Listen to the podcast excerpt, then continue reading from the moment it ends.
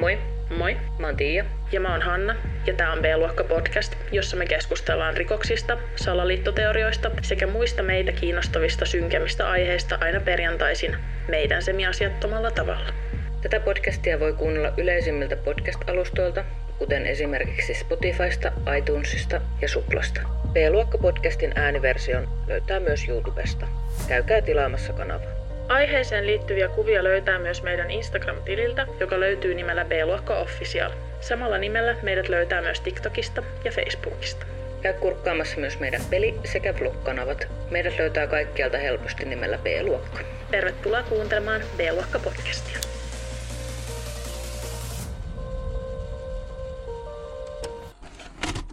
No niin, tää on nyt 28. jakso. Joo. Eli kaksi jaksoa tätä kautta jäljellä. Ja alkaa kyllä itsellänikin olla semmoinen olo, että tämä on selkeytynyt ja kuuntelijoitakin on alkanut tulemaan. Jep. Pikkuhiljaa, pikkuhiljaa.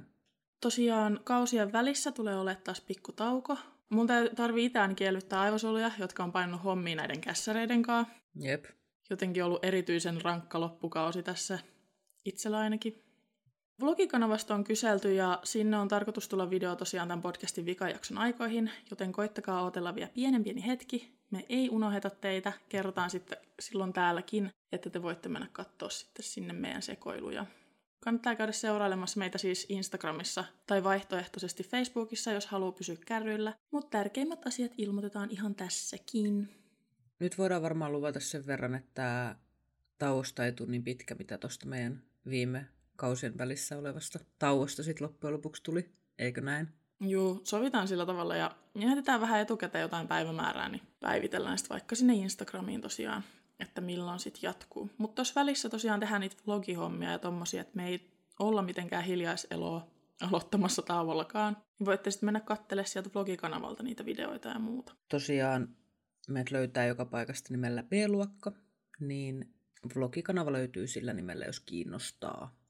Me voidaan laittaa se tuonne linkkeihin, niin te voitte mennä valmiiksi seuraamaan, jos haluatte. Siis meiltä kysyttiin sitä aika paljon, niin sen takia otin puheeksi tässä. Joo.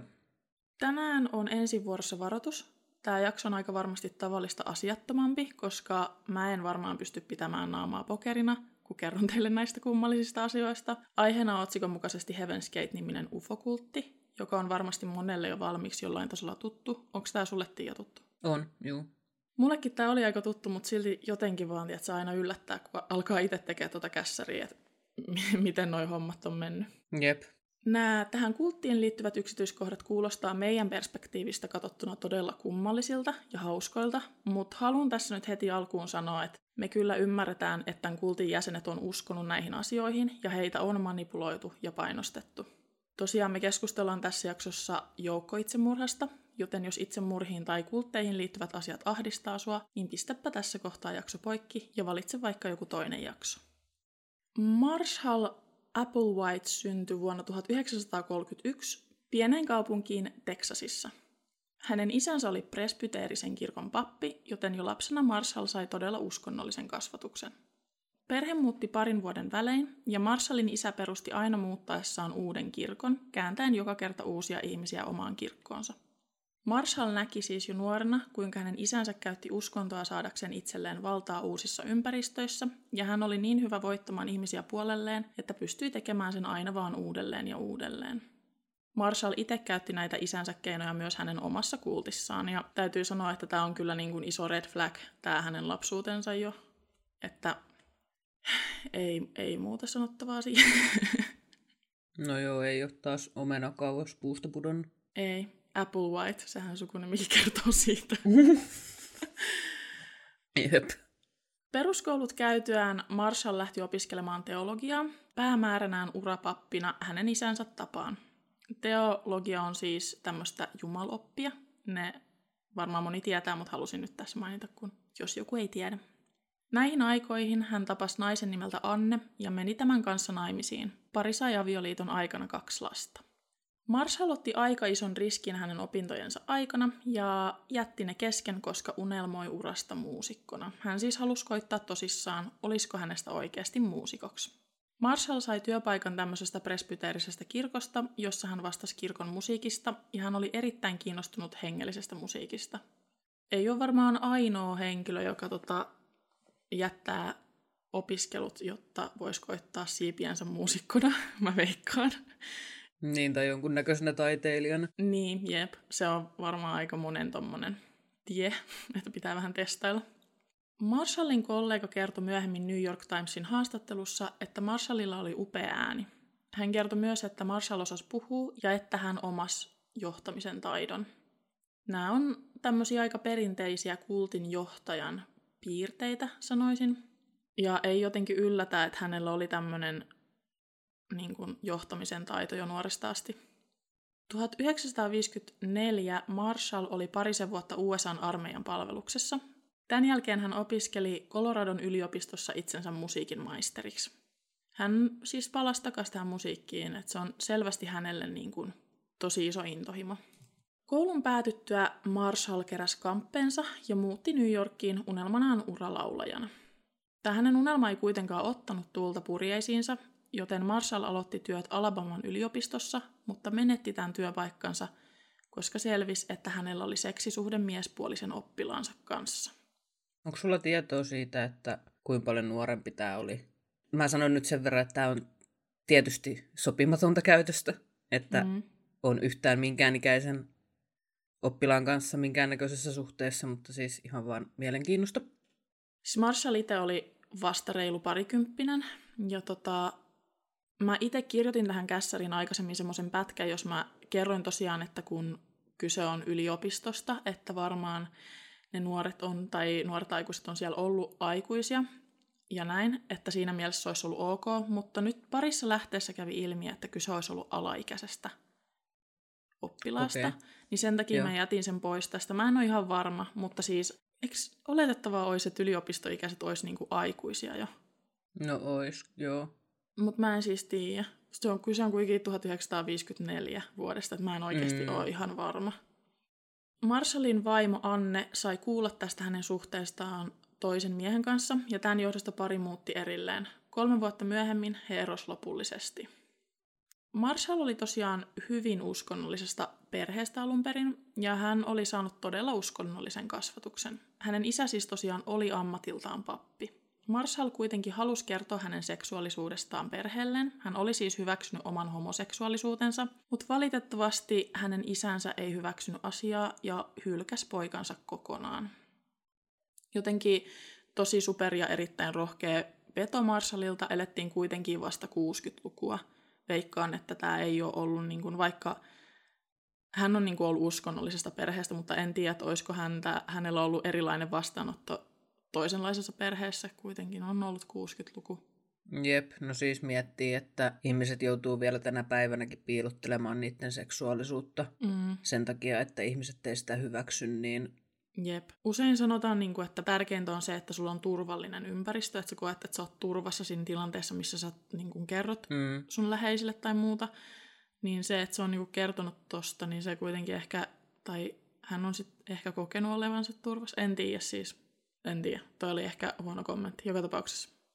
1965 Marshall muutti Houstoniin ja aloitti sielläkin työt yliopistossa. Houstonissa Marshall oli hetken täysin avoin seksuaalisuudestaan ja hän sai jonkun verran huomiota laulutaitojensa ansiosta. Vaikka hän ilmeisesti avoimesti osoitti pitävänsä miehistä, hän samaan aikaan kosiskeli erästä nuorta naista, jonka kanssa halusi vakavan suhteen, joka johtaisi avioliittoon. Tämä ei kuitenkaan onnistunut ja Marshall oli tästä hyvin pettynyt. Se voi olla, että tuommoisessa tilanteessa, missä oikeasti eletään 60-lukua ja homoseksuaalisuus on tosi vaiettu asia ollut, niin ehkä tämä Marshall on vaan ajatellut, että hän pääsee elämässä helpommalla, jos hän vaan menee naimisiin naisen kanssa. Niin ja siis ihan niin kuin nykypäivänkin on ihmisiä, jotka ajattelee tällä tavalla. Niin. Jep. Nykyaikana ehkä kannattaa vetäytyä pois, jos tämmöiset haaveet on itsellä, että haluaa perinteiseen avioliittoon vaan, jotta voisi elää helpompaa elämää, vaikka oiskin mm. homoseksuaali, mm. niin ehkä kannattaa vaan niin kuin, muistaa, että se onni ei tuu sillä, että sä yrität peittää sen, mitä sä oot. Et lähde vaan pois siitä tilanteesta, muuta toiseen kaupunkiin, sun ympäristö ei ole ehkä sulle sopiva, niin kuin, jotta sä voit kehittyä niin kuin ihmisenä sellaiseksi kuin sä itse oot. Mutta joka tapauksessa Marshall jätti työnsä yliopistossa, ja ilmeisesti perimmäinen syy tähän oli jälleen kerran suhde miespuolisen oppilaan kanssa. Nyt tässä on selvästi kaava, että hän tota, en tiedä, itselle tulee tietysti jotenkin mieleen se, että jos opettaja jatkuvasti eri paikoissa niin kun ajautuu suhteisiin oppilaidensa kanssa, että ehkä siinä oikeasti on kyse siinä siitä vallan aseman niin kuin, Vallasta. Niin, vallan aseman hyväksikäytöstä. Ja siis Mm. kyse on nyt, me puhutaan siis tosiaan kultin johtajasta, joka siis selvästi haluaa tämmöistä valta-asemaa. Että ehkä hän on kokenut, että näissä tilanteissa hän pystyy käyttämään tätä valtaansa hyödyksi ja sitten Siltähän, siltähän se kuulostaa, kun toi, toi tuntuu olevan niin toistuvaa, niin varmasti siinä on joku tommonen ta- taustalla. Jep, mutta siis tätähän tapahtuu ihan nykypäivänäkin. Mm. Ja varmasti tapahtuu siis täällä Suomessakin. Ja sitä vaan mietin, että hän on jäänyt tästä myös kiinni kaksi kertaa, mikä on siis tosi hyvä juttu. Ja haluankin, että nämä ihmiset jää kiinni, mutta siis mä uskon, että suurimmaksi osaksi ihmiset ei jää näistä kiinni, tai niin. opettajat. Jep. Joten kaksi kertaa kiinni jääminen on myös aikamoista. Miten se sitten on tapahtunut, en tiedä. Tulee vaan mieleen, että varmasti näitä tapauksia on ollut siis, että sillä on ollut useampienkin kans suhteita. Tulee siis mieleen, jos sä oot kaksi kertaa jäänyt kiinni jo, niin kyllä niitä on varmaan ollut enemmän. Niin, ja sitten täytyy myös ehkä muistaa se, että kun mä puhun siitä valta-asemasta, niin mä tarkoitan sillä sitä, että opettaja on henkilö, joka antaa esimerkiksi arvosanoja oppilaille. Mm. Ja näin. Niin tämmöistä niin yliopistotasolla, tämmöisellä valta-asemalla voi olla oikeastikin iso merkitys. Jep. Ja siis kyllä mä muistan jossain ala- ja yläasteellakin, kuinka iso merkitys joillain oppilailla ol, niin kuin joillekin oppilaille oli ne numerot, vaikka ne ei oikeasti tälleen aikuiselämässä enää on niin painavia arvosanoja. Mutta silloin oli tosi iso juttu, että kyllä sitä opettajat olisi voinut hyväksi käyttää helposti, jos niillä olisi ollut oikea Niin. paikka. Niinpä. Pian tämän jälkeen Marshallin isä menehtyi, ja tämä vaikutti häneen suuresti, ja hänellä oli tiedettävästi mielenterveysongelmia. Sanotaan, että näihin aikoihin Marshall koki olevansa todella masentunut, ja hänen taloudellinen tilanne oli lopulta niin huono, että hän joutui lainaamaan ystäviltään paljon rahaa. Marshallin sisko on myöhemmin kertonut, että Marshall oli joutunut jonkinlaiseen onnettomuuteen, jonka johdosta hän melkein menetti henkensä. Marshall joutui sairaalaan ja sairaalassa työskennellyt sairaanhoitaja oli sanonut, että mies oli selvinnyt, koska Jumalalla oli hänelle jokin tarkoitus. No niin. Aika varmasti tämän sairaanhoitajan tarkoitus oli vain antaa lohtua, mutta voipi olla, että Mm. Marshall Applewhite otti tämän vähän liian kirjaimellisesti. Hän varmasti on tässä vaiheessa jo siis kokenut olevansa jotenkin erityinen, mä uskon. Jep. 1972 Marshall Applewhite tapasi tämmöisen naisen nimeltä Bonnie Needles. Bonnie oli ammatiltaan sairaanhoitaja ja hän oli todella kiinnostunut teologiasta, eli tästä niin sanotusta jumaluusopista. Ja hän tutki siis raamattua tosi ahkerasti, etsien sieltä erilaisia ennustuksia ja merkityksiä. Bonnie uskoi ilmeisesti kommunikoivansa 1900-luvulla eläneen munkin kanssa. Tämän munkin nimi oli veli Francis, ja Bonnie sai tältä munkilta ohjausta ja neuvoja elämään. Siis mä en tiedä, minkä takia toi veli Francis on mulle niin kuin jotenkin niin... Se osuu mua johonkin nauruhermoon, mä en niin kuin tiedä miksi, mutta... veli Francis on oikeasti upea äijä varmasti. Ja siis monet uskoo tämmöisiä henkioppaisia edelleenkin. Et, ja mä oon kuullut, että jotkut uskoo nimenomaan, että heille läheiset henkilöt on kuollessaan jäänyt sit opastamaan ja seuraamaan heidän elämää. Että on niinku ihan yleistä. Tää niinku, Mm. ihmiset, jotka ei ole mitenkään uskovaisiakin, voi olla silleen, kokee, että heillä on tämmöisiä henkioppaita ja muita, mutta toi veli Francis on selvästi niinku vähän erityinen. Hän on kuitenkin munkki ja kaikkea. Tiedätkö? Jep. Kaksikosta tuli todella nopeasti erittäin läheisiä ystäviä, ja Marshallista tuntui kuin hän olisi tuntenut Bonin aina. Hän on sanonut, että uskoi tavanneensa Bonin entisessä elämässään, ja tästä syystä koki niin syvää yhteyttä hänen kanssaan. Marshall muutti pian asumaan Bonin luo, ja monet varmaan miettii ja spekuloi nyt, että oliko heillä jonkinlainen seksuaalinen tai romanttinen suhde, ja vastaus on, että ei ollut.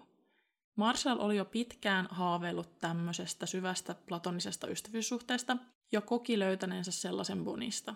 Tämmöinen pikkunen yksityiskohta, jonka haluan vielä mainita. Boni oli siis avioliitossa ja hänellä oli miehensä kanssa neljä lasta. Kuitenkin pian sen jälkeen, kun Boni alkoi hengailemaan Marshallin kanssa, hänen miehensä otti kamat kantoon ja mukulat kainaloon ja lähti. Mun kässarissa siis lukee näin. Bonnie menetti siis huoltajuuden lapsiinsa ja Marshall päätti sitten siitä inspiroituneena pistää välit poikki hänen aikaisempaan perheeseensä ja lapsiinsa. He aloitti niin sanotusti puhtaalta pöydältä yhdessä. Mä siis mietin, Joo. onkohan toi Bonin mies niin kuin silleen ollut, että okei, Bonnie on aina ollut vähän erikoinen nainen varmaan hänenkin mielestään. Mutta tuossa kohtaa se on varmaan lähtenyt käsistä se homma, kun siellä on nyt ollut Marshall sit hänen kanssaan tutkimassa raamattua sun muuta ja juttelemassa veli Francisin kanssa ja kaikenlaista, tiedätkö, että ymmärrän kyllä, että mies on siinä miettinyt, että onkohan tämä nyt ihan oikea ympäristö näille lapsille kasvaa, en tiedä. Niin, siis jep. Tosi pian heidän kohtaamisensa jälkeen he päättelivät Johanneksen ilmestyksen perusteella, joka on siis Uuden testamentin viimeinen kirja, olevansa profeettoja, joilla on erityisiä kykyjä. He uskoivat olevansa alieneita, jotka oli vain naamioitunut ihmisiksi, ja he oli tullut maapallolle toiselta planeetalta, joka oli huomattavasti sivistyneempi ja kehittyneempi paikka. Siis tota, mua aina niin kuin kiinnostaa tämmöisissä, että uskooko nämä ihmiset ihan oikeasti itse Mm. näihin juttuihin, vai onko se vaan niin kuin sitä vallankäyttöä? Mä haluaisin ihan oikeasti tietää. Jep, mä uskon siis ihan täysin itse siihen, että he on niin kuin, kokee olevansa korkeammalla kuin monet muut, korkeammassa asemassa. He kokee, että he ymmärtää jotain enemmän kuin muut. Mm. Mä uskon siihen, että heillä on kyllä ehkä jonkinlainen niin kuin usko näihin asioihin. Jep.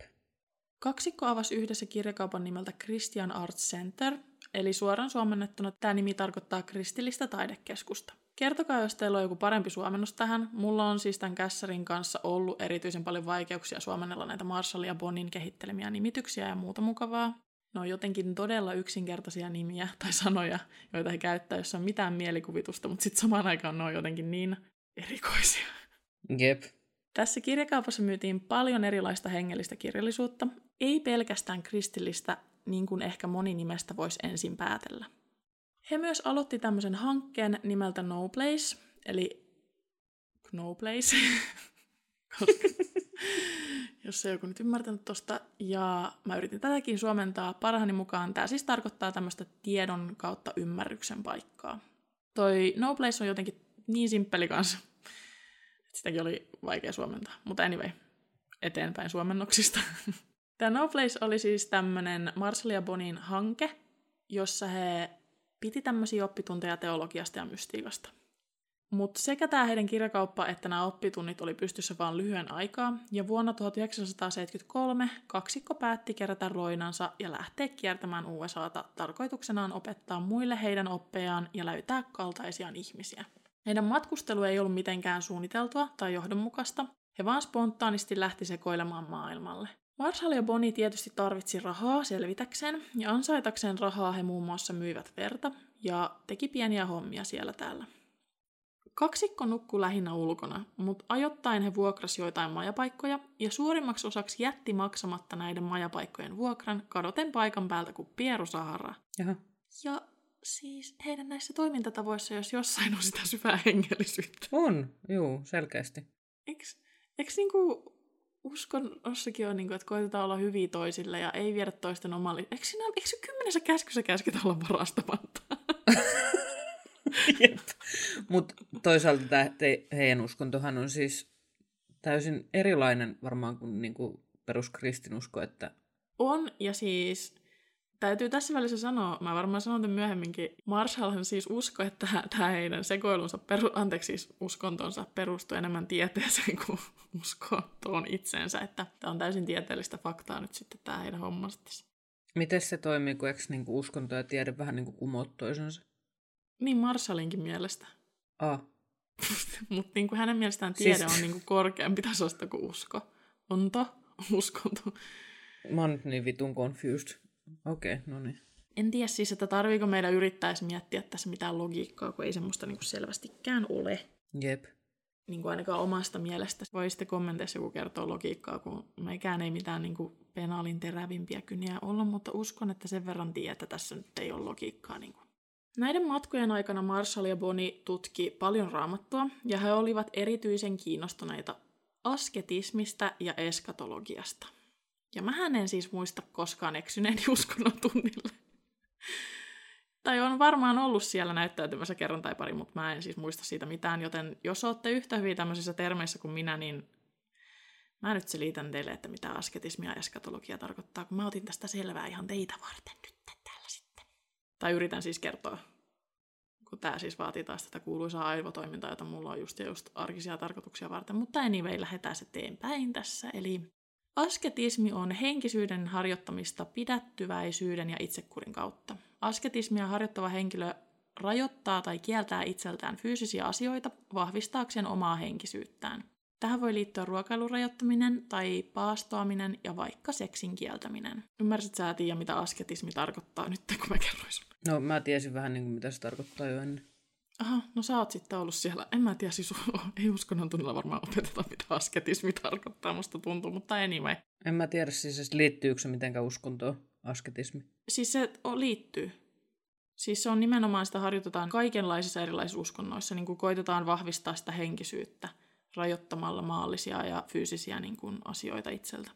Niin, mutta siis mä tarkoitin sitä, että okei, okay, mä muotoilin tuon vähän huonosti. Siis mä tarkoitin sitä, että eihän sen tarvitse siis liittyä uskontoon. Ei, en minä tiedä. Millään tavalla. Sä voit harjoittaa asketismia ihan ilman mitään uskontojakin. Nonni, kato. Tiahan kertoo meille tässä. Nyt kun minä itse en siis tiennyt tämmöistäkään. Joo, faktat tiskin, koska siis mähän on... Joo, näin on, kyllä. Mennään eteenpäin. Joo. Wikipediassa lukee eskatologiasta näin. Eskatologi on uskontoihin liittyvä oppi maailman viimeisistä tapahtumista. Viimeisillä tapahtumilla tarkoitetaan yleensä nykyisen maailman päättymistä ja uuden maailman syntymistä. Asketismia ja eskatologia on molemmat isossa osassa tämän kaksikon toiminnassa, ja siinä, miten he rajoittaa myöhemmin tässä kultin jäsenien elämää ja näin poispäin, näin poispäin. Kuulostaa hauskalta. Joo. Tämän lisäksi Marshall oli erityisen kova skifi- ja fantasiakirjallisuuden fani ja otti todella paljon vaikutteita näistä kirjoista, kuten me voidaan tässä jo nyt niin kuin ihan ymmärretään varmasti, että näinhän se on, näinhän se on. Uskotaan, että kesään 1974 mennessä Marshall, Applewhite ja Bonnie Nettles oli niin sanotusti ymmärtänyt oman tarkoituksensa ja heidän oppinsa vakiintui. Kaksikko usko, että heidät oli todella valittu täyttämään raamatun ennustuksia ja että heillä oli korkeampi ymmärryksen taso kuin muilla. Totta kai. Mä tästä eteenpäin, jos mä ajattelen olevani jotenkin älykkäämpi kuin toi ja toiset, niin mä sanon niille, että mulla on korkeampi ymmärryksen taso. siis tähän toi tarkoittaa. Mä oon parempi Jep. kuin muut. Niin, siis ei yhtään, siis toi, toihan ei ole siis yhtään mitenkään narsistista tai mitään. Niin, jep. Marshall ja Bonnie kirjoitti tämmöisen kirjasen, jossa he muun muassa liitti löyhästi Marshallin Jeesuksen uudelleen syntymiseen. Tämän lisäksi he uskoivat, että heidän oli tarkoitus opettaa muille, kuinka siirtyä ikuisen elämään avaruusaluksella. Eli heitä tulisi hakemaan avaruusalus, joka fyysisesti veisi heidät toiselle tasolle, eli kohti parempaa elämää ja korkeampaa ymmärryksen tasoa sitten sinne viedään. Oh. oh. joo, joo. Justiinsa juu, näinhän se on, näinhän se on. Tämä otti nyt aika tiukan kulman alamäkeen tämä story, joten vedetään rauhassa henkeä ja pohditaan vähän tässä, mitä täällä oikein tapahtuu. Raamatun mukaan Jeesus oli suurimmaksi osaksi siis ihan perusjamppa, joka eli ihan perusjampan elämää. Jeesus painoi niskalimassa hommia jostain esiteinistä ihan melkein kuolemaansa asti ja oppi viisaammaksi elämällä elämää kaikkien muiden ihmisten tavalla. Mä en siis nyt halua mitenkään tässä väheksyä uskontoja, eikä se ole mun tarkoitus ollenkaan. Toivottavasti kaikki ymmärtää sen, mutta sen sijaan mä alan nyt ihan sataprosenttisella itsevarmuudella arvostelemaan näitä kahta neropattia. Mä siis en itse usko, että yhdistelemällä raamatusta löytäviä niin sanottuja vihjeitä ja skivi-fantasia-kirjallisuutta pystytään ennustamaan tulevaisuutta. Ja mä en muutenkaan siis jotenkin näe sitä, että miten niin tosi monessa kultissa nämä jäsenet pitää itsensä jotenkin korkeammalla tasolla, kun on näitä Jeesuksen, tiedätkö, monet uskoo, että ne on niin näitä Jeesuksen uudelleen ilmentymiä. Miten se sanotaan? Ne on niin kuin itse Jeesus sitten uudessa muodossa. Joo. Niin miten ne olet, niin kuin kokee aina, että ne on jotenkin korkeammalla tasolla muut, kun ei mun käsittääkseni Jeesuskaan ollut mitenkään korkeammalla tasolla kuin kaikki muut, tiedätkö? Se oli ihan normaali ihminen. Jep. Marshall ja Bonnie halusi kertoa ihmisille totuuden, ja näin he sitten tekivätkin, kiertäen kirkoissa ja muissa paikoissa kertomassa heidän uskomuksistaan. He kutsu itseään nimillä The Two and The UFO Two. Meikä kääntää nämä nyt näppärästi kaksikoksi ja UFO kaksikoksi, koska sitä nämä nyt oikeasti tarkoittaa.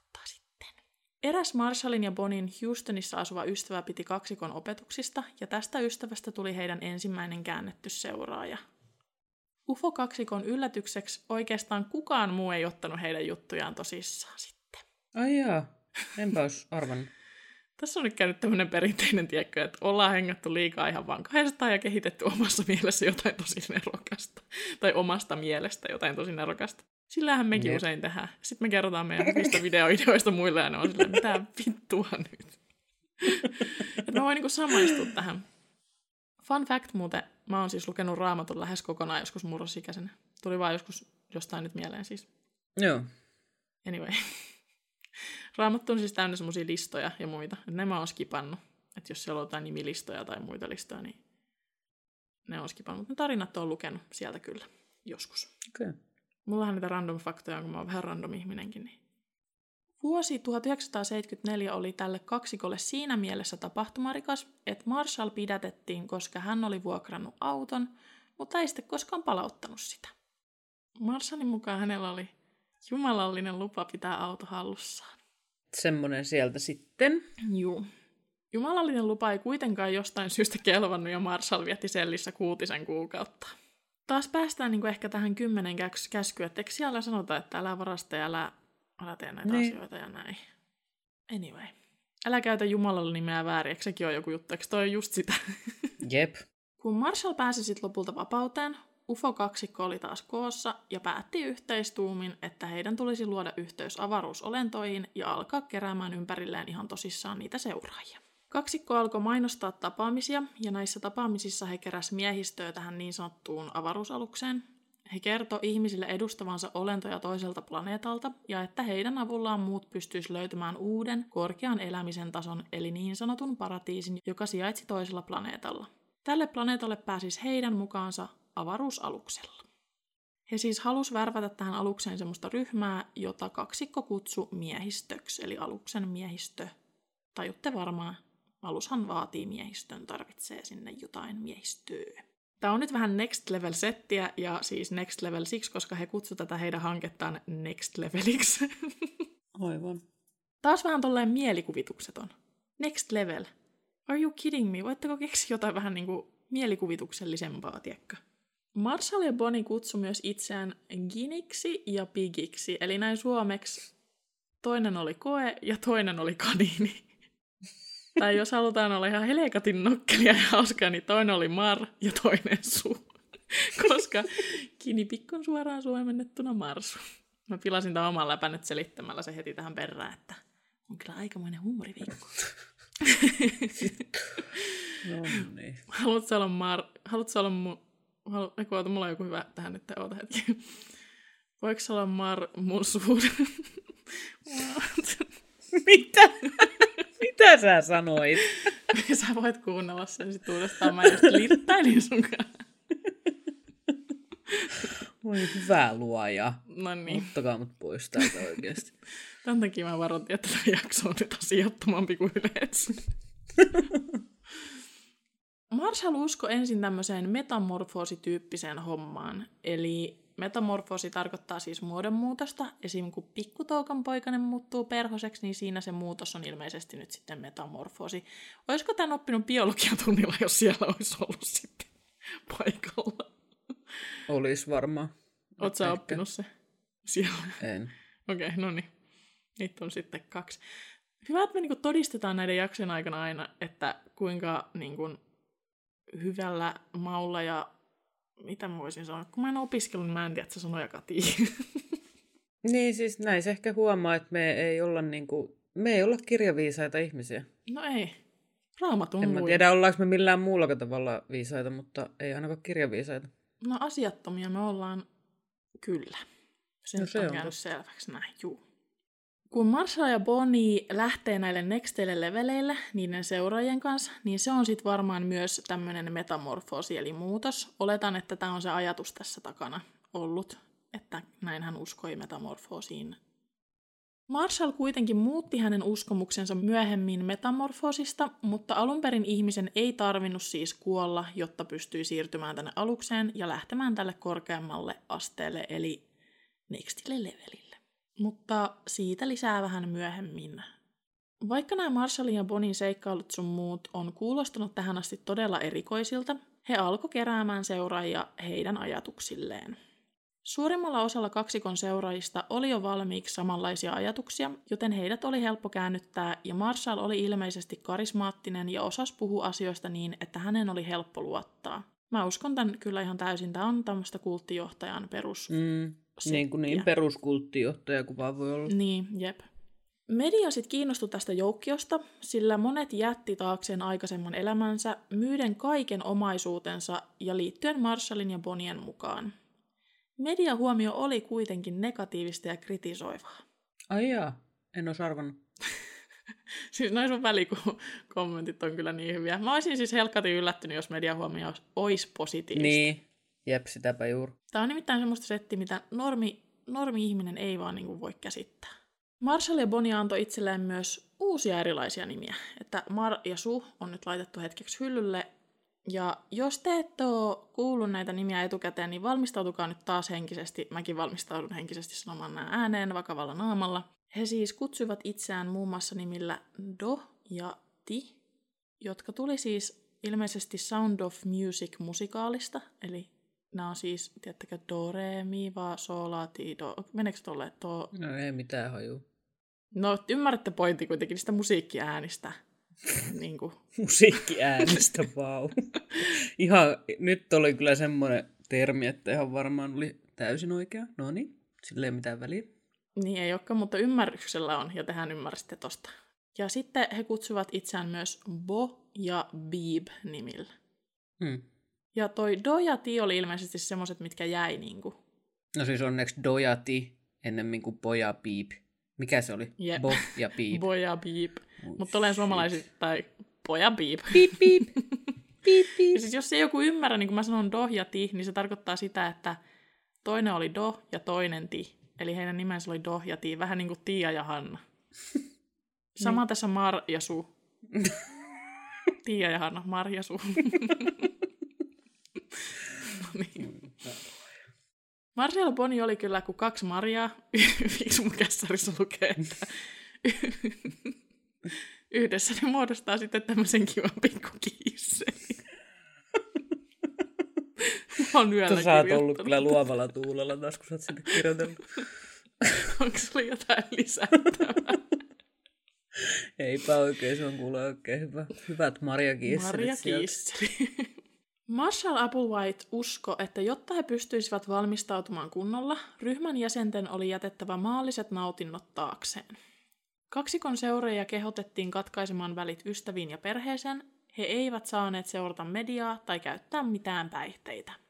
Jäsenet ei myöskään saaneet käyttää koruja ja myös parrat oli kiellettyjä – heidän tuli myös leikata hiukset tämmöiseen samanlaiseen lyhyen malliin ja pukeutua mahdollisimman antrokyynisesti, eli jäsenten piti välttää tuomasta ilmi omaa sukupuoltaan.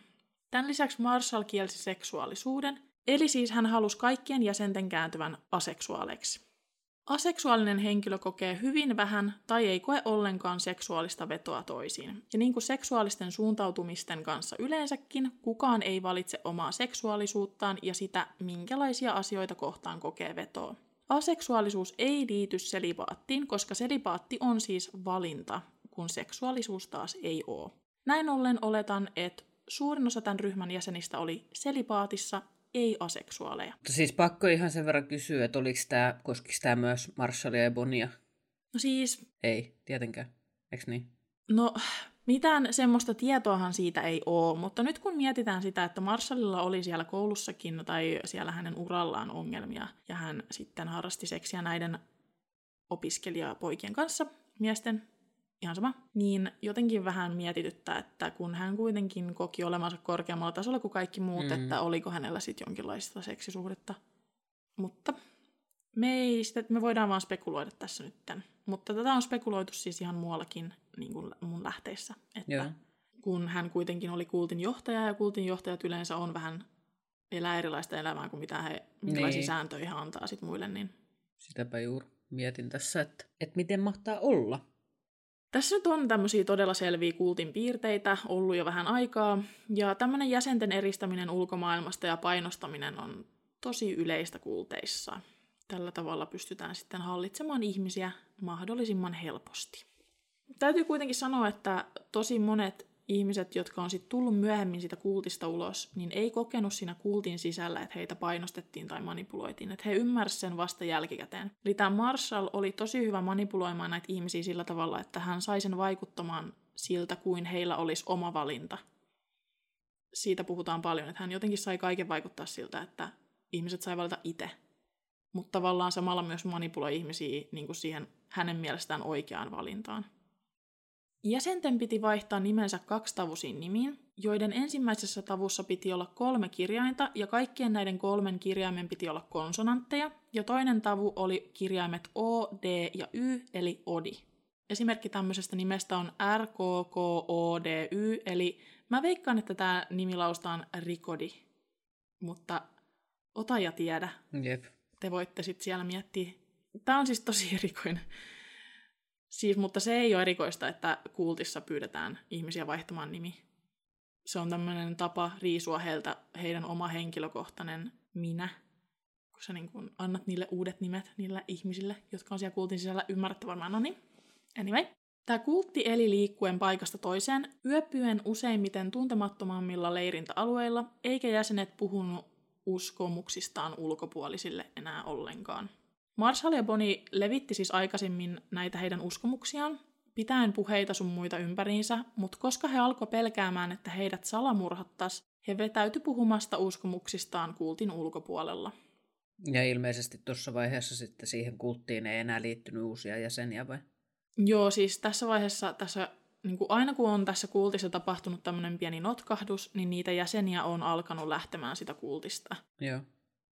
Marshall yritti myös estää läheisten ystävyyssuhteiden muodostumista kultin sisällä ja näin välttyä jonkin sortin spekuloinnilta. Eli että ihmiset alkaisivat spekuloimaan, että onko tässä nyt jotain järkeä vai eikö ole. Marshall teki kaikenlaista muutakin, jotta nämä kultin jäsenet pysy ruodussa. Hän teki siis kaikenlaista ihmeellistä, joista voitte mennä tuolta lähteistä vaikka lukemaan lisää, koska siis mies on erittäin kätevä manipuloija.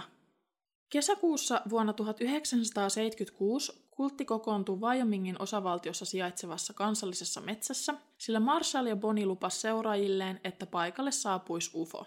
Marshall kuitenkin peru tämän UFOn tulemisen, eli he ei sit valitettavasti nähneetkään UFOa. Peru niin kuin miten? Soitti sinne ja niin. älkää tulko. Tää helvettiä nyt taas. Marshall siis usko tosiaan, että hän pystyy kommunikoimaan tämän kultin jäsenten ja mm, kaikkien kanssa tälleen mielensä avulla. Aivan.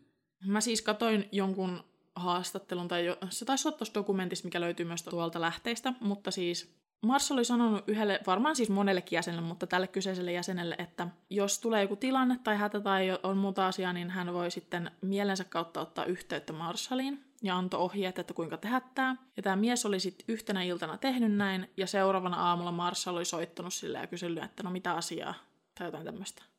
Mm. Ja sitten se mies sanoi, että miten sä voit olla uskomatta miestä, joka todistaa sulle tämmöisillä eri tavoilla, että hän puhuu totta. Miten se, sitten teki? Soitteli kaikille ihmisille tuommoisia tarkistuspuheluita? En minä tiedä, se vaan sanoi, että se soitti sille. Se ei, mies ei sanonut, että soitteleeko Marshall hänelle useinkin vai ei. Hän vaan sanoi siinä muistaakseni, että seuraavana aamuna Marshall sitten soitti. Aivan. Mutta siis tästä UFOn tulemisesta, jonka Marshall sitten peru, hmm. Niin itse mä mietin, kun mä siis kuulin tästä ja kirjoitin tätä, että eikö tässä kohtaa nyt niin kun pitäisi miettiä, että mistä, mikä homma, niin kun, että kun lupaillaan asioita, mutta mitään ei tapahdu, mutta sitten tietysti nämä kultin jäsenet oli varmasti manipuloitu ja aivopesty ihan tappiin asti, että se täytyy niin muistaa, että ne on ollut tosi, ne on niin uskonut näihin asioihin ihan mm. täysiä. Tämä on ollut heidän todellisuus. Niin, ja siis ollut ihan tuommoisessa niin alisteisessa asemassa.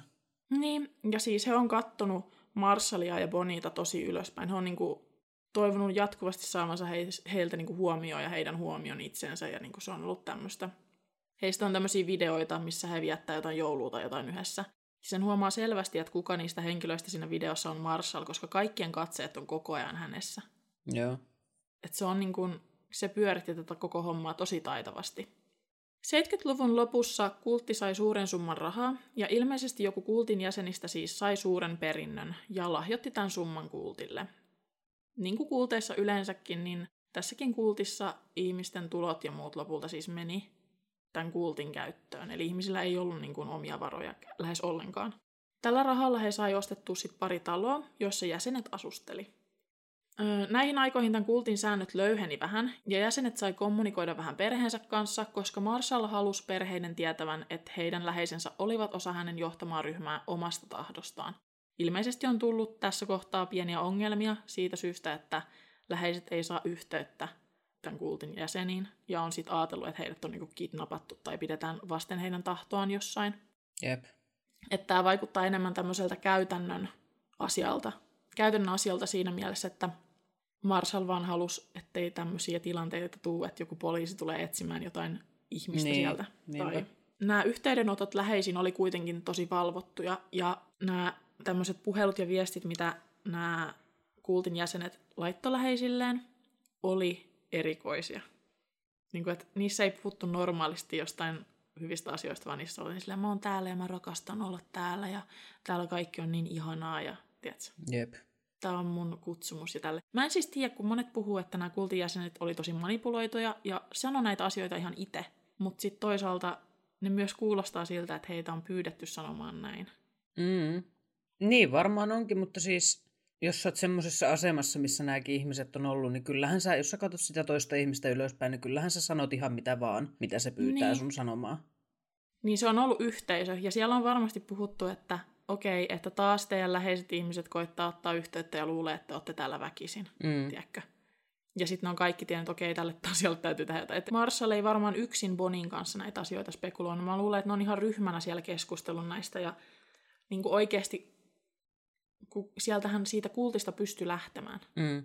Mutta niin kuin kulteissa yleensäkin, niin sut riisutaan kaikesta siitä, mitä sulla ennen oli. Niin se lähteminen on tosi vaikeaa, koska minne sä meet, mihin sä palaat, sulla ei ole enää mitään. Sä oot myynyt sun kaikki kamppeet, sä et ole käytännössä pitänyt mitään yhteyttä sun läheisiin ihmisiin. Se vaan se lähteminen tähän tosi vaikeaksi. Ja sitten kun sä lähet siitä kultista, niin sä et enää voi pitää yhteyttä niihin kultin jäseniin, joista on tullut käytännössä sun perhe ja yhteisö. Jep. Tähän kulttiin kuulu suurimmaksi osaksi hyvin kouluttautunutta porukkaa, kuten bisneshenkilöitä, teknikoita, journalisteja ja sitten ihan peruskotiäitejä ja opiskelijoita. Siis ihan kaikenlaisia ihmisiä.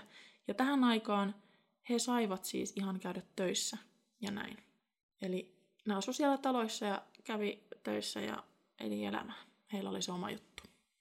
Vuonna 1985 Boni menehtyi syövän takia ja tämä oli monella tapaa vastoin parivaljakon ennustuksia.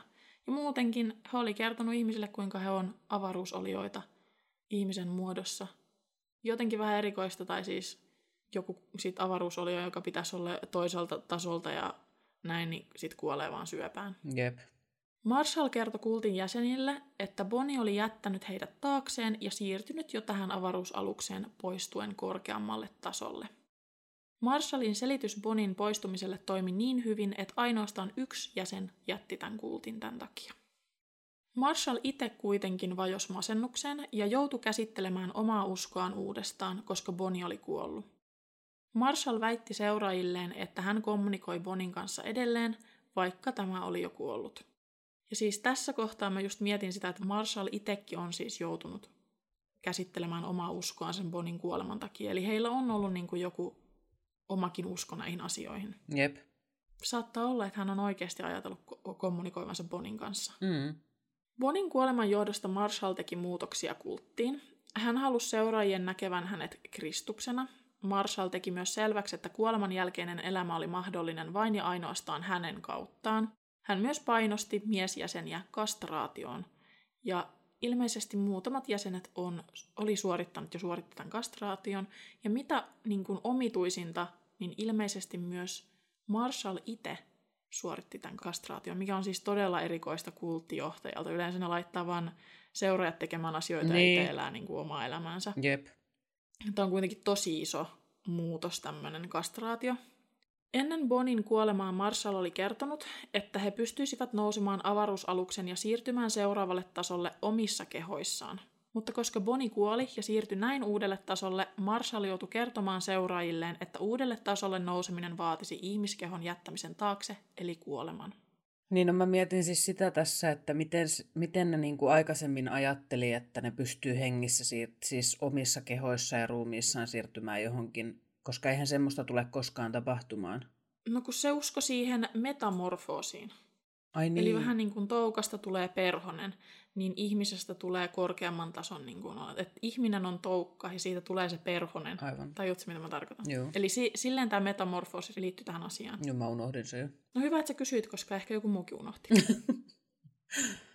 Marshall muutti siis tämän ajatuksen tästä metamorfoosista ja alkoi kutsua seuraajien kehoja ajoneuvoiksi tai astioiksi, jotka voisi jättää taakseen. Eli käytännössä sun sielu vaan ajaa sun kehoa vähän niin kuin ajoneuvo, tai että sun keho on vähän niin kuin joku astia ja sun sielu on siellä.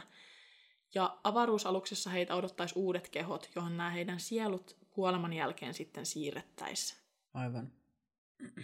Marshall ilmoitti, että hän ja hänen seuraajansa siirtyisivät seuraavalle tasolle Bonin lailla jättämällä ihmiskehon taakse, ja se oli hänen suunnitelmansa. 1992, eli vuosien piilottelun jälkeen, Marshall julkaisi lehdessä mainoksen, tämmöisen siis koko aukeaman tai ison, ison mainoksen, sanotaan näin, jossa luki seuraavasti. UFO-kultti palaa viimeisen tarjouksen kanssa. Maapallo tulee kohtaamaan loppuunsa pian. Okei, okay. no toi on kyllä myyvä mainos. En tiedä. Kiinnosteleeko sua lähteä nyt messiin? Mä varmaan kyllä jättäisin välistä. Mutta toi herättää kyllä ihmisten kiinnostuksen. En tiedä, onko ne tuolla jäseniä saanut niin mukaan matkalle, mutta siis tuskin. Ei varmaan ole saanut. Kultissa oli jäljellä alle 50 jäsentä, ja Marshall koki tarpeelliseksi alkaa kiirehtimään asioita. Niin ennen kuin kaikki jäsenet olisi lähtenyt vai? Niin, jep. Tämä ei ollut hänelle mitenkään ihanteellinen tilanne. Mm. Paljon niitä jäseniä oli sitten niin kuin suurimmillaan? Jos niitä nyt oli 50, niin... Kerralla tässä kultissa oli yhteensä 200 jäsentä suurimmillaan. Mutta tosi monet jäsenet tuli ja meni. Eli tässä kultissa on koko tänä aikana ollut satoja jäseniä. Joo. Mutta siis, miten mä oon jotenkin ihan todella yllättynyt siitä, että siellä on vielä edes se vajaa 50 jäsentä. Mä en siis vaan jotenkin näe tätä. Ihmiset on niinku laittanut kymmeniä ja kymmeniä vuosia elämästään nyt tähän kulttiin. Jep. 1994 kultin jäsenet lähtivät jälleen kerran kiertämään USAta tarkoituksena jakaa ihmisille tietoa tästä tulevasta maailmanlopusta ja värväämään lisää ihmisiä tähän kulttiin. 1996 Marshall teki videon, jossa hän kertoi maailmanlopusta ja kertoi ihmisten ainoan mahdollisuuden olevan hänen käsissään. Tämän videon näkee ihan YouTubesta, kannattaa käydä katsomassa sieltä, mä linkkaan sen tonne lähteisiin. Samana vuonna Marshall ja hänen seuraajansa vuokrasivat kartanon Kaliforniasta ja he nimestään talon luostariksi. Tai tämän kartanon. Se oli siis iso kartano. Kultin jäsenet teki näihin aikoihin työksi nettisivuja asiakkaille ansaitakseen rahaa. Nettisivut on tietysti vuonna 1996 näyttänyt muutenkin aivan hirveältä, mutta nämä heidän nettisivut ovat aivan saatanan hirveät. Ja tämä logo, minkä he on luonut itselleen, on myös siis todella jännittävän kamala. Jep. Jep. Siis se oli, se oli se ajatus, mikä mulla tuli, kun mä näin sen, että voi hyvää luoja oikeasti. Että tämä, tämä ei niin kuin ainakaan nosta heidän uskottavuutta millään tavalla tämä logo. Tai tunnus, tai mikä ikinä. Ei, ja heillä on siis edelleen pystyssä nettisivut. Aha, okay. Jotka on myös aivan hirveät. Joten voidaan sitten nekin tuonne linkata tuonne lähteisiin. Käympä ihan niin tällä katsomassa. Kiinnostaa. Käyppä. Mäkin mennyt katsomaan sitä. Heaven's Gate, ois, jumala. Siis nämä on kyllä niin ysi, ysäriä. Nämä on siis niin ysäriä oikeasti. Nyt, nyt on joku matka, tiedätkö, lapsuuteen, kun katsoo näitä. Niin on. Koska silloin, kun mä oon ollut lapsi, niin nettisivut näytti tältä. Jep. Tä, siis nämä on oikeasti voinut olla hienot silloin, en mä kyllä tiedä, täällä on nyt niinku kaiken. Tässä on niinku, mun oikeasti, mä en ole ihan varma. Siis onko nämä ollut hienot silloin? En mä, siis vaikea sanoa, mutta siis niin kun... Mut siis toi logo on varmasti ollut hieno silloin, toi Heaven's Gate, koska siis tuoltahan niin kaikkien skivi show-juttuja ja kaikkien muidenkin alku näytti silloin. Jep. Mut siis toi Heaven's Gate-logossahan on niinku tommonen avaimen niinku niin reikä. On. Niin on. Katoppa. Kyllä tässä on niinku ihan ajatusta, niinku, mutta siis her... hyvä luoja oikeasti. Siis silloinhan ne ohjelmat, ohjelmat joilla on tehty näitä niinku, grafiikkaa ja muuten, nehän oli ihan hirveitä. Mm. Että koit, avataanpa me semmoinen ohjelma joskus ja tehdään video, kun koitetaan tehdä meille logot. Jep.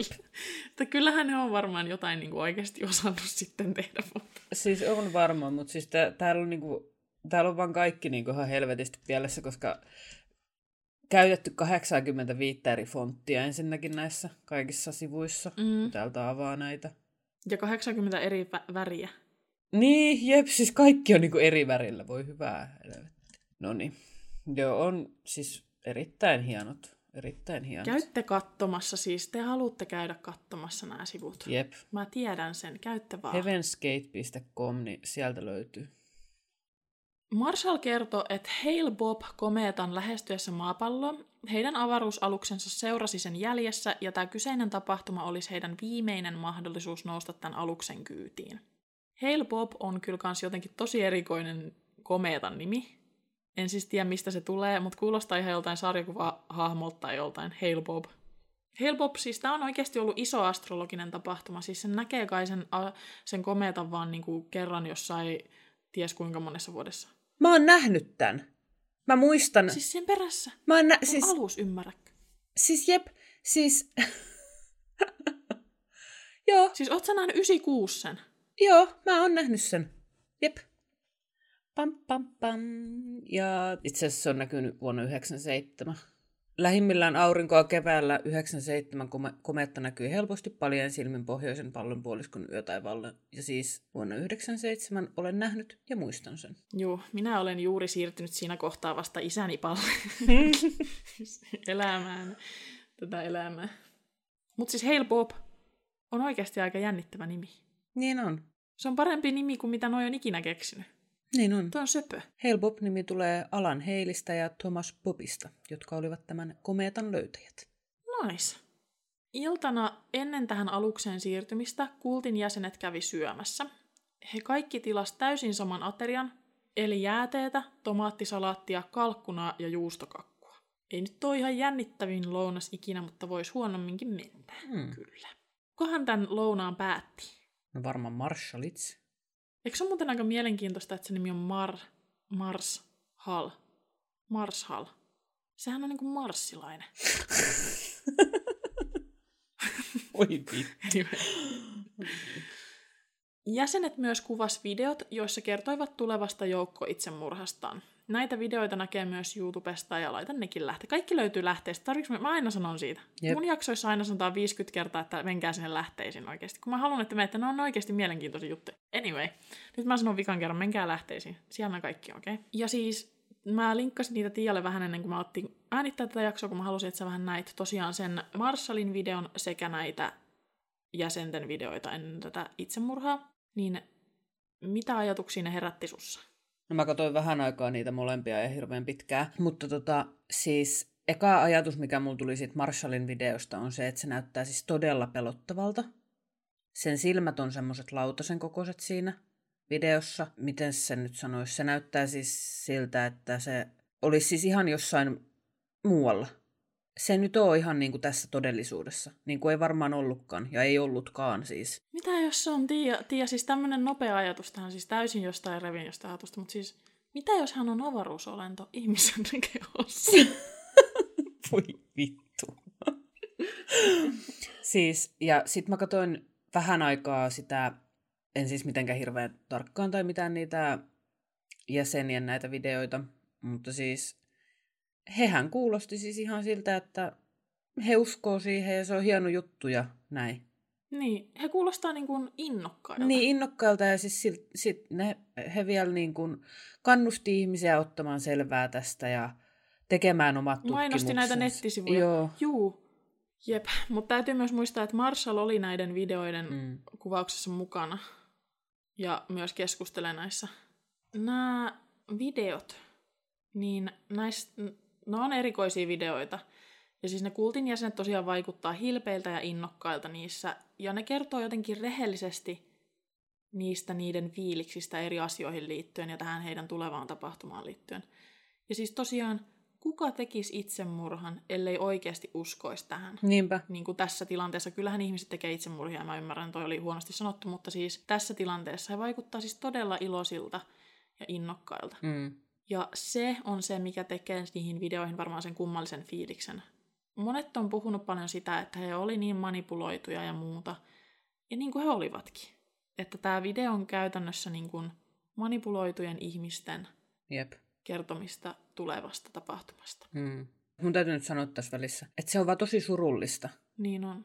Ne videot on surullisia, kun tietää, että mitä tapahtui. Mutta mä siis toivon todella, että he on oikeasti tosissaan ollut tosi innoissaan tästä ja niinku, että nämä tapa, seuraavat tapahtumat, mistä me puhutaan, on tapahtunut, koska on oikeasti odottanut tätä ja Jep. näin. 36 kultin jäsentä otti fenobarbitaatia, joka on siis lääkeaine, jota käytetään siis unilääkkeenä ja epilepsian hoidossa. Eli fenobarbitaali on tämä aine.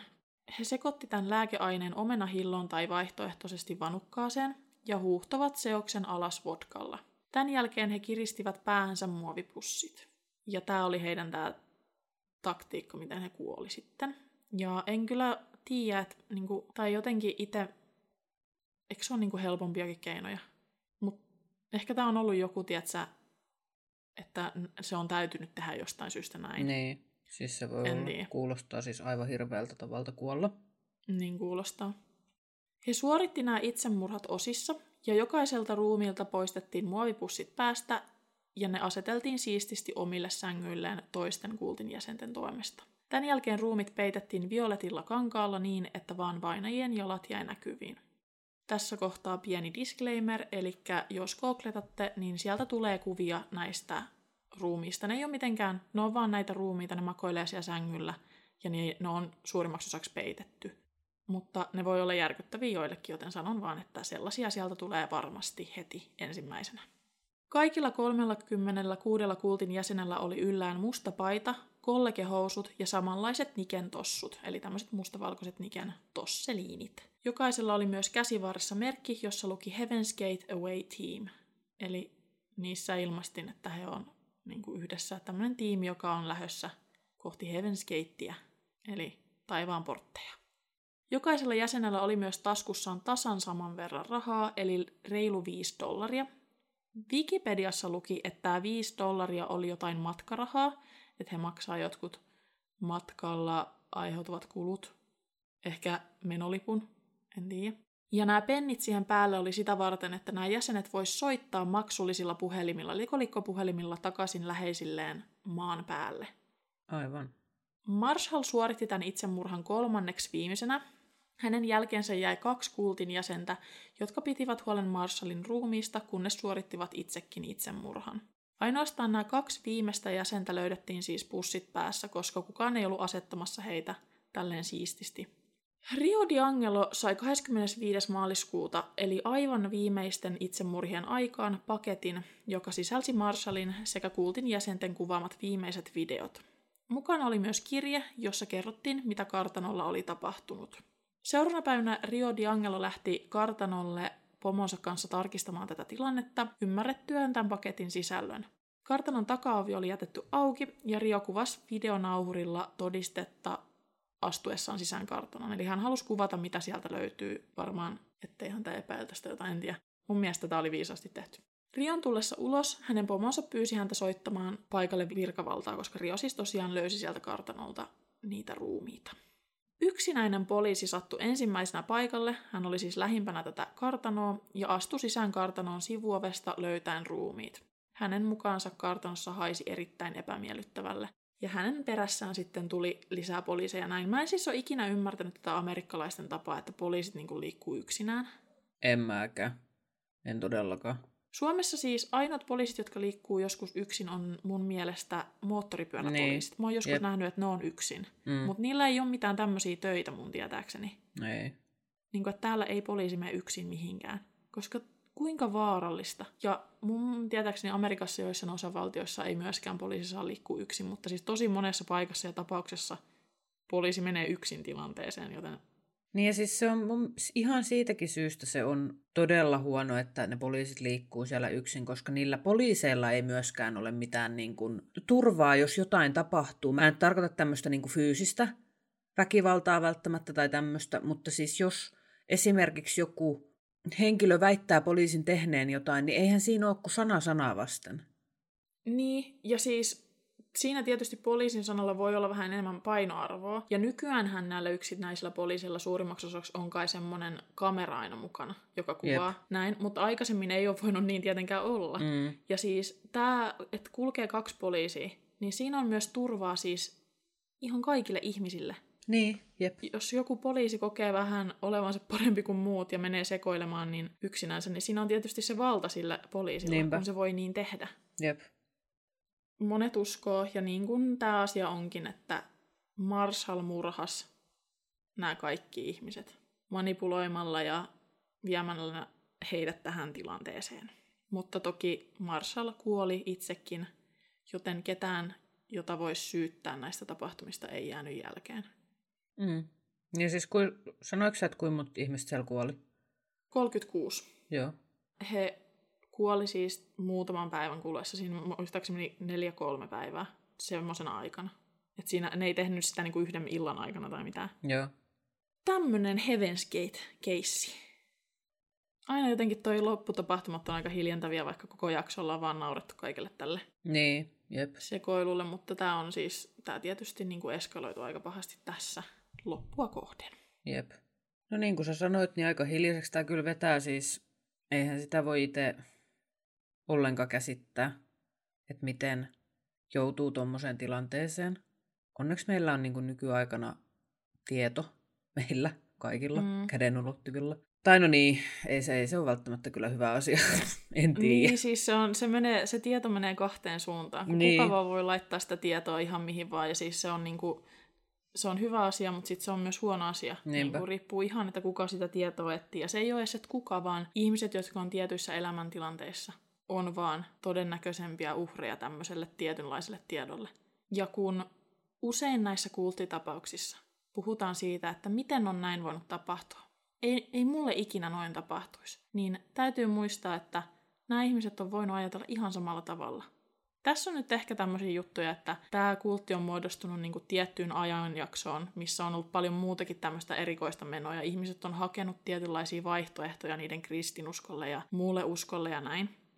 Mutta suurimmassa osassa tapauksista niin kuin kulteissa ja näin, niin ihmiset vaan jotenkin joutuu väärään paikkaan väärään aikaan Mm. ja väärässä elämän vaiheessa. Ja sitten ne on yhtäkkiä näissä kulteissa. Yksi, mikä tässä on ehkä erikoista, on se, että nämä henkilöt, ketkä oli tässä kultissa, niin oli monet siis tämmöisissä niin kuin arvostetuissa asemissa ja muissa, kun yleensä kun ajattelee jotain kulttia ja ketä siihen on helppo houkutella, niin helppohan on houkutella yksinäisiä ihmisiä, jotka on esimerkiksi työttömiä tai opiskelijoita tai kotiäitejä tai olihan siellä siis niitäkin, en sano sitä, mutta siis siellä... Jep, mutta just, just se, että tavallaan ihmisiä, jotka on, vaikka ei tarvi edes olla mitenkään elämän pohjalla, vaan silleen, että on uudessa tilanteessa, on muuttanut johonkin uudelle paikkakunnalle koulun tai työn perässä mm. ja etsii uutta yhteisöä. Ja tosi monet uskonnolliset ihmiset etsii sitä nimenomaan näistä kirkoista, osallistuu johonkin raamatun lukupiireihin ja tämmöisiä. Siis on tosi paljon lukenut semmosista, että ne vaan, se on niille semmoinen luontainen tapa etsiä yhteisöä mm. muista uskovaisista esimerkiksi. Mutta toki ei sun tarvitse olla uskovainen, että sä joudut tämmöisen kultin uhriksi. Jep. Ihminen on vaan lauma-eläin, tiedätkö? Niin on, ja sitä on niin kuin helppo käyttää hyväksi. Niin. Mutta siis tässäkin tilanteessa ihmiset on hakenut jotain, ja niissä videoissakin kultin jäsenet puhuu siitä, että kuinka monet ihmiset ei käsitä sitä, että ne ihan tarkoituksellisesti etsi jotain suurempaa merkitystä. Mm. Ne, ne halus löytää jotain, mikä on suurempaa niin kuin, kuin mitä tällä meidän planeetalla oli tarjota. Jep. Ja ne löysi sen omasta mielestään. Mm. Ja siksi ne oli niin innoissaan. Kommenteihin, kommenteihin te voitte siis laittakaa meille viestiä ja kommentoikaa. Halutaan kuulla teidän ajatuksia tästä ja näin. Jep.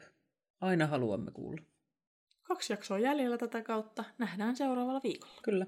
Moi moi. Moikka! Käy kurkkaamassa myös meidän peli- sekä vlog-kanavat. Meidät löytää kaikkialta helposti nimellä B-luokka. Kaikki linkit löytyy kuvauksesta. B-luokka-podcastin löytää myös somesta nimellä B-luokka Official. Laittakaa palautetta, jaksoehdotuksia, kysymyksiä tai vaikka vaan kuulumiset tulemaan. Meidät saa kiinni kaikista meidän somekanavista sekä sähköpostilla. Kiitos kun kuuntelit. Nähdään seuraavassa jaksossa.